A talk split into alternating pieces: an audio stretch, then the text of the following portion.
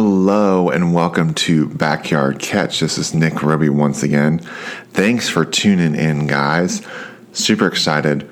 Wow. What a fun first week of college football. You got to love it. I mean, you go in and spend all this time in the offseason. You go through preview magazines. You spend all these different things. You're trying to formulate what's feel of this team, like how are these new pieces going to fit? What is it going to look like? What's the feel of college football? Like, what are these teams going to feel like? And you have a picture, but it almost never fails. You have some teams that surprise you, or you just have some things that happen that you just weren't sure all the way. And of course, there's things you can't weigh all the nowhere. Like, is this quarterback going to take that next step? Is this team going to really gel under this new coaching staff? And especially with the transfer market now, I mean, are all these transfers really going to fit, or are they individual pieces and they're not a cohesive unit? And so it's just really fun. I mean, we had a little taste with week 0 last week, but now starting from Thursday, recording this on Monday, I mean, we still have another game tonight officially. Like, when we're recording this, we still have Clemson, Georgia Tech. And so we've been going since Thursday night and trying to keep up with all of it. And so I hope you've had a wonderful Labor Day weekend and are getting to enjoy this last day if you're listening on a Monday, or as you're trying to get reacclimated into the week on a shortened work week. But college football's back. It's back. It's fall. We're putting up fall decorations. I'm just pumped, man. It's really fun. So there's a lot to talk about. And we're going to do a little recap episode, just kind of hit some highlights. But, I mean, there's just so much to talk about. There's just almost like too much to put into one episode. But, I mean, let's start with the Thursday night matchups. We had Pitt and West Virginia in just a backyard brawl that was just really fun. They hadn't played since 2011, which through realignment and just different – it's not a year every year type of game, but I mean, they broke a Pittsburgh sports record for over 70,000 people were at this game. It was incredible. What a fun atmosphere. Just a way to start off college football. Pitt comes out. I mean, West Virginia looks like the stronger team at first. Pitt comes out. Like, you have the two USC quarterbacks who are both transfers, you know, and then Pittsburgh loses the Blitnikoff Award winner and Jordan Addison as well as losing Kenny Pickett. They go out there and they make a statement win, get a pick six tip to win the game against West Virginia. Huge statement win for the ACC. And I think that's a thing I'm taking away from this weekend in a couple of key matchups as we've started the weekend and ended the Sunday night game, as we'll get into. That ACC got some much-needed wins on some national and in some national games, and the Saturday games weren't as great. I mean, there's got some wins, but in the key marquee matchups that were noted on this weekend, ACC got it, and it was honestly, frankly, kind of needed. And then you got the wild Penn State and Purdue game where Penn State squeaks it out.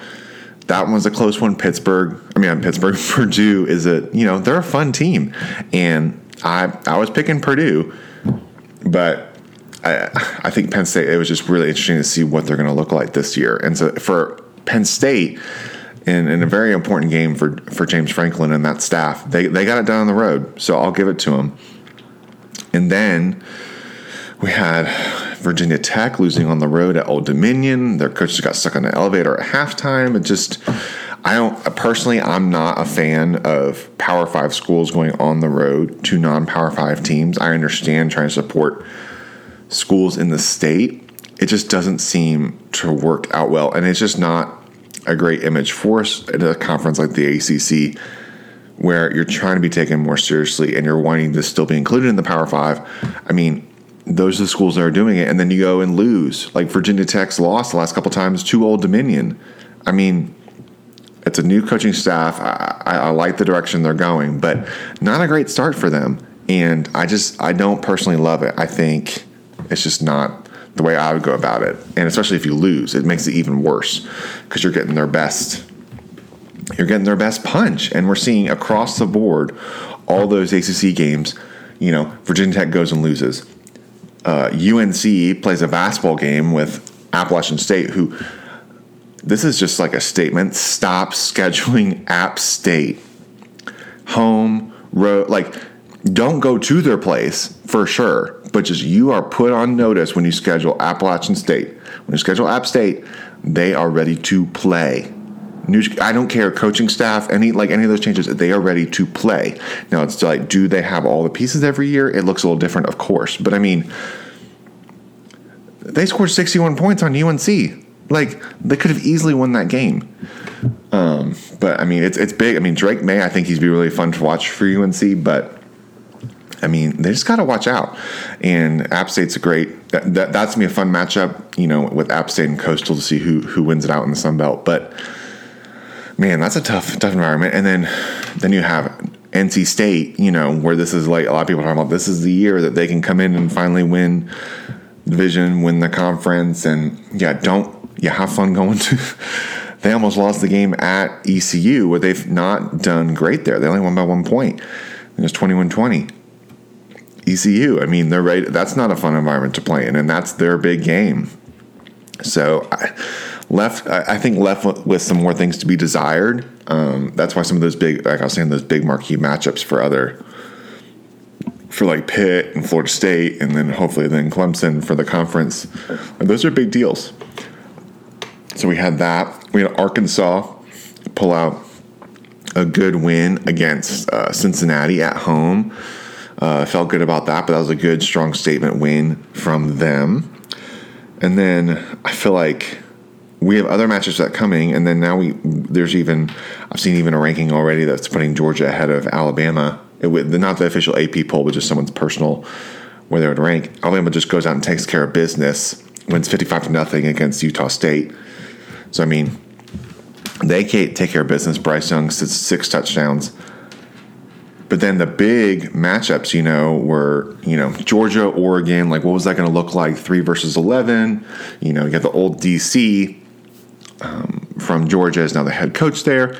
I mean, I thought Georgia was going to win. But, I mean, if you had said that they were going to win 49-3, I don't know if I would have fully believed you, because we all thought that Georgia was going to win, or a lot of people did. But just with how many pieces they still have. But, I mean, to be that dominant on offense, I mean, Stetson Bennett, 368 yards passing. I saw a stat where he had the best QBR as a quarterback in the SEC. I mean, if he takes that next step up, I mean, Georgia's can be right there again. I mean, that's scary. And I'm telling you, like, you got to stop sleeping on the guy. Like, Stetson can play. And I think even more so, I think just calling him a game manager is really a downplay of what he can do. Now, am I saying he's like one of the top echelons, he's going to win the Heisman, anything like that? No, I'm not predicting that. I'm just saying we keep having to relearn the lesson of don't, like, mistake him as being a good player, or don't mistake him or just underrate him. He can play. And when you have, again, like, dynamic running backs and guys can catch the ball, I mean, he can extend plays with his legs. I mean, got to watch out for him. And it'll be really fun to see if Georgia can go this year. So that was a big statement win for them, 49-3.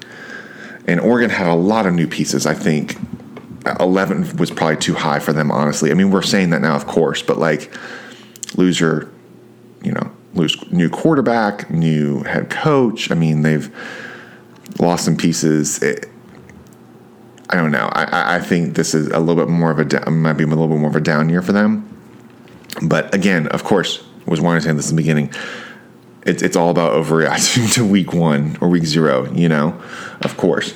But I think the thing with Oregon is, like, there's a lot still to play for, but obviously not the start that you wanted. But Georgia, I mean, that's a tough matchup, you know. So I think you just kind of just wash it and move on, and then there's still a lot to play for them. The two big matchups in the nightcap was number 7 Utah going on the road to Florida in the first game for Billy Napier as head coach, and then we got Notre Dame, Ohio State. And the 2-5 matchup, you know, you got top 5 teams that were ranked going into it. That felt really big, but honestly, to me, the more intriguing game was Florida-Utah. I mean, just talking about some back and forth. That was really fun, and I think it really felt like an Anthony Richardson coming out party. That guy's dynamic, you know?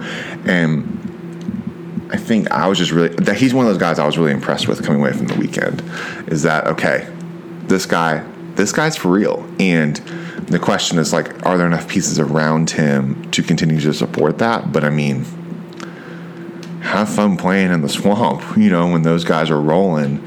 And with that kind of support, that was just a really cool environment to watch. And I always respect Utah. I mean, they come well prepared and ready to go. I think there's a lot still for them to play for. That's a tough first week matchup for them. And the playoff is not off the table for a team like that. I mean, they come back, score. I mean, they were driving with a chance to either kick the tying field goal or win the game, you know, and they just threw an interception on a good play, you know, and that's all you can really ask for them. But they could still run the table and go to the playoff, you know, potentially, or, you know, at least win the conference. That's why it's like you have to enjoy just the regular season. Like, their season's just not all lost because of this. Like, that's a tough opening matchup, you know. So I thought that was, they played well, and just those just felt like two teams battling it out. And one team had to lose, and it ended up being Utah. And I think Florida's probably better than what we were expecting. And I just was impressed by the energy and the effort. And it's interesting to see some of these teams, you know, in these first games for them, like what do they look like? So I just was really impressed with them. And then you got Ohio State and Notre Dame. Notre Dame came out ready to play. I think everyone was kind of chalking it up. And when I say everyone, it felt like a lot of the media and a lot of people – you know, it's a 17-point game spread. It's like we don't know what Notre Dame we're going to get, you know, and that's what's tricky about trying to pick some of these spreads in opening weeks, is because it's so many new pieces, new quarterback, new coach again, going on the road in a super tough place to play with Ohio State, who has a lot to play for, dynamic offense. What is the team going to look like? And it was just like, I don't know, I don't think they're going to win, but just are they going to score enough points to keep up with such a dynamic offense, and can they hold them down? And the fact that they held Ohio State to 21 points at home was big. They were leading at halftime 10-7. And then eventually, you know, I think just the attrition of so many dynamic players. Smith and Jigba was out in the first half. So hopefully he's okay, and that was just more of like a nagging injury, and they were just trying to keep him safe out of precaution. So I really hope for him, because he's a fun dynamic player to watch and has a really bright future at the next level too. But even with that, I thought Ohio State really had to fight for that one, you know, and I was really impressed with the way Notre Dame played and just the way they really were having to make Stroud win the game, you know, and just the team tackling and really trying to be dynamic in that. I think also too, Ohio State's going to be really good. There's a lot of good pieces on that. And the question for me with Ohio State wasn't the offense. It's just, what's the defense going to look like with new DC, and can they take that next step in order to take, you know, a Georgia and Alabama and that kind of thing. But the offense, and I wasn't questioning that. I think they definitely want to continue to improve on the running game, especially, you know, because you don't want to make everything one dimensional, or that you really have to respect both parts of it. And so I think that was just a tough, gritty win for them. And so I was impressed with Ohio State, but we'll see what Ryan Day goes into that and improvements he makes. But I think they're also a team to watch out for. So I think there's some tough top teams for sure this year. But Notre Dame's super impressed, and I think they've been underrated. And I think Marcus Freeman, I think he had his team ready to play, and they just scored one late touchdown to pull him out in the end, more than double digits. And then we have the Sunday night matchup. You know, you get in the first, you know, on Saturday night, you get Utah and Florida. I feel like two great teams going at it. And Sunday night of LSU and Florida State in New Orleans and the Louisiana kickoff just felt like, I was like, this is just wacky college football. This is why we love it. I mean, you got Brian Kelly making his debut. You got the neutral site game. It's basically a home game with We're just splitting half the tickets, honestly. But, I mean, it's just – and Florida State came in there, and they were ready to play. I was so interested to see what this offense was going to look like. And, you know, up to last minute, I mean, I didn't know who the quarterback was going to be. You know, Brennan retires, but, like, it seemed like it was going to be Daniels, but it wasn't for sure. And I think with just the dynamic with his running ability, we were going to see that probably. But, man, I was just – you were kind of expecting them to be the more dynamic team on offense. But Florida State, I mean – they came out ready to play, and I was just – Jordan Travis, I was impressed with him. You can see the next steps he's taking. And Florida State felt a little different. I think they felt different than they've been in the past few years as I've been watching them. It felt like they were building some momentum from that, and I'm really interested to see where they take, you know, this next step from there. But Jordan Travis, I liked the way he played. I liked his leadership and dynamic ways to continue plays and make running plays, and they had some interesting offensive wrinkles, you know, trying to continue the running game. He had a great deep ball, had a couple shots. I mean, they were up 17-7 or something like that, and LSU had to come back into that. LSU, man, I mean, just talk about different ways of trying to give the game away. I mean, you can't have that many mistakes on special teams. And I think that was a clear thing of this is a three sides of the ball game. You know, it's offense, defense, and special teams. Like, you have to be ready to go in that. And I think Brian Kelly and this staff, they'll get that fixed. Like, that's not going to be a – I don't think that's going to be necessarily 100% all year long type of thing. It's just like you just don't – you kind of have to see with when guys are taking live bullets of what this really looks like. But – it just, again, you got to be ready to go with special teams. Because we had a blocked field goal, two muff punts. I felt so bad for that returner. Two muff punts and then the block extra point. But Florida State, he muffs the punt. They go ahead, get the touchdown, to go ahead 7. And then, or I'm sorry, they're already up 7, and they had to punt the ball. So LSU gets the stop that they need. He muffs the ball at like the 10-yard line. They bounce on it, and then it looks like Florida State's just trying to run the clock out, maybe get the extra score, win the ball game. Well, Florida State on the pitch, you know, of course they go drop the ball.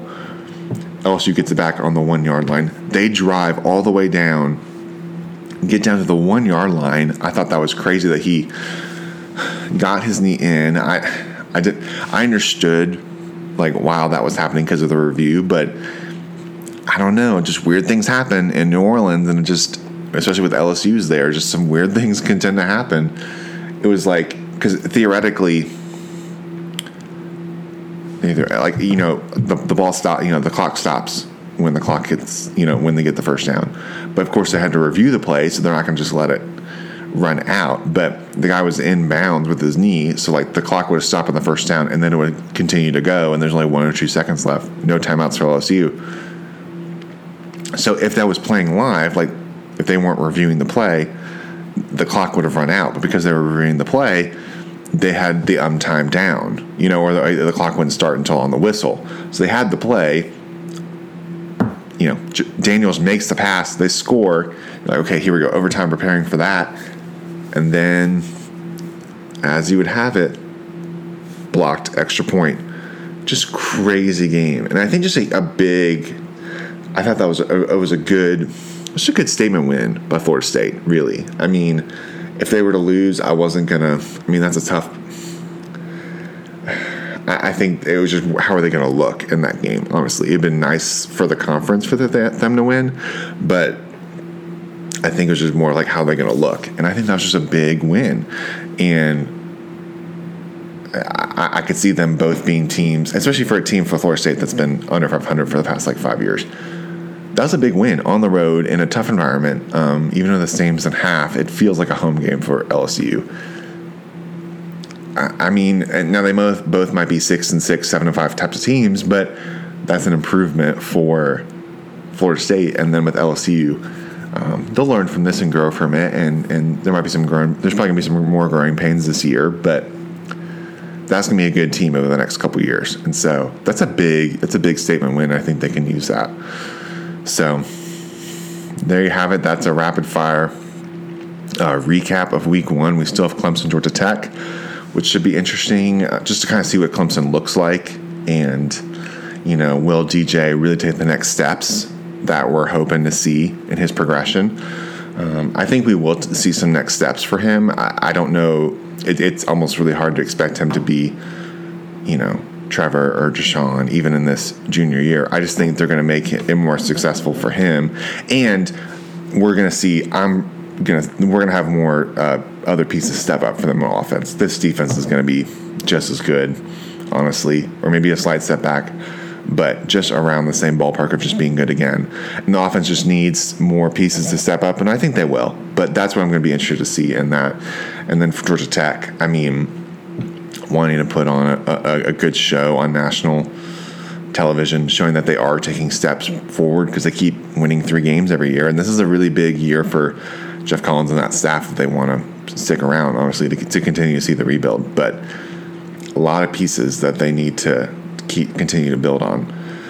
So, yeah, there you have it. I'm excited. More football. And then we got another weekend. This is only the beginning, guys. Like, that was just 1 week. That was just 1 week, and there's so many other games we could have talked about. But those are the big ones I just want to hit on. So, y'all, thanks so much for listening. Remember to like, subscribe to the podcast on Apple Podcasts, Spotify, wherever you listen. And then remember to subscribe and like the video on YouTube. That helps us, and that way, too, help new people get to see that and just support the channel. So, y'all, thank you so much for listening. And for now, we are signing off.